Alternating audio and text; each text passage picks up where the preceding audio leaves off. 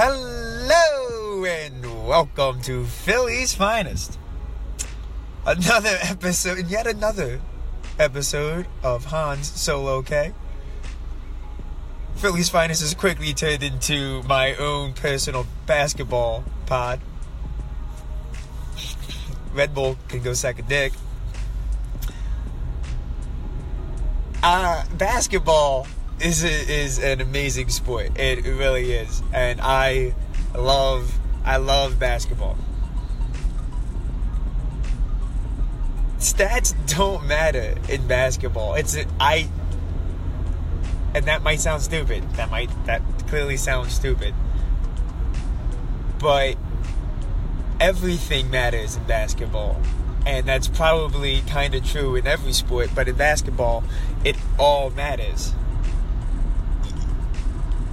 like Duncan was amazing. He could do everything. But then they had another guy who was really important to those early teams and Bruce Bowen and all he did was just play defense. But if you can have somebody who can man up and take away the other guy's best player, is that not more valuable than someone who gives you 20 points inefficiently on 30 shots?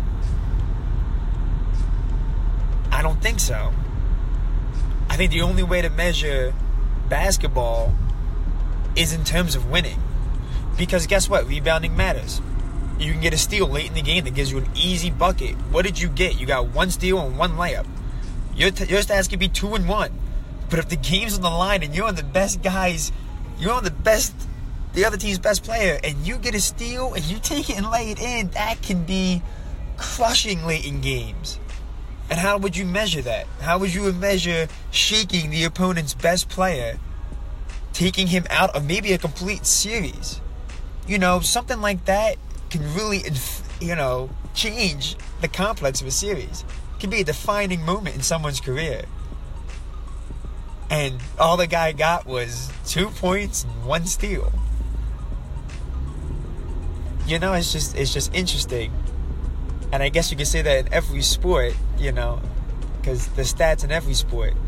But in basketball, I don't see how rebounding is better than scoring, which is better than assisting, which is better than stealing, which is better than blocking, which is better than on ball defense or off ball defense, or better than setting a good screen or making the hustle play of diving.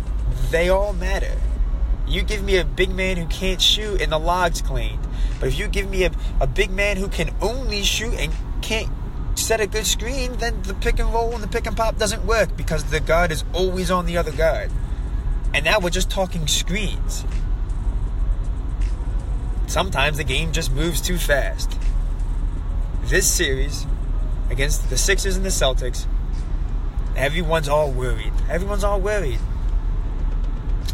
The Sixers aren't gonna, uh, you know, we need to bring someone in.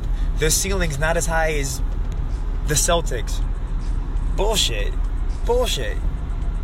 That was their first playoff series. And Embiid was in a mask.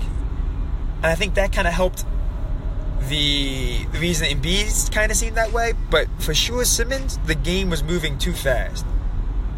It was moving too fast for him. And that might only be a term you can understand if you've played in a basketball game at any level you know, it might just be a rec league. But if the game is moving too fast for you, you can put up stats. Like Ben Simmons put up stats, but he was lost at sometimes. The game moved too fast. The only way to get better is to play more of those games. You want to get better at basketball? You play in a game where the game is moving too fast for you. You'll figure it out. Ben Simmons will figure it out. And if he gets any kind of jumper, any kind of jumper, the game will slow down dramatically. People will play him closer. They'll play him on ball fakes. He can attack closeouts. The game will slow down. It's, you know, you know, it, will it'll be night and day, night and day. I'm not worried at all about the Sixers. It's just gonna take time. You just have to trust the process. Hashtag I hate fake fans.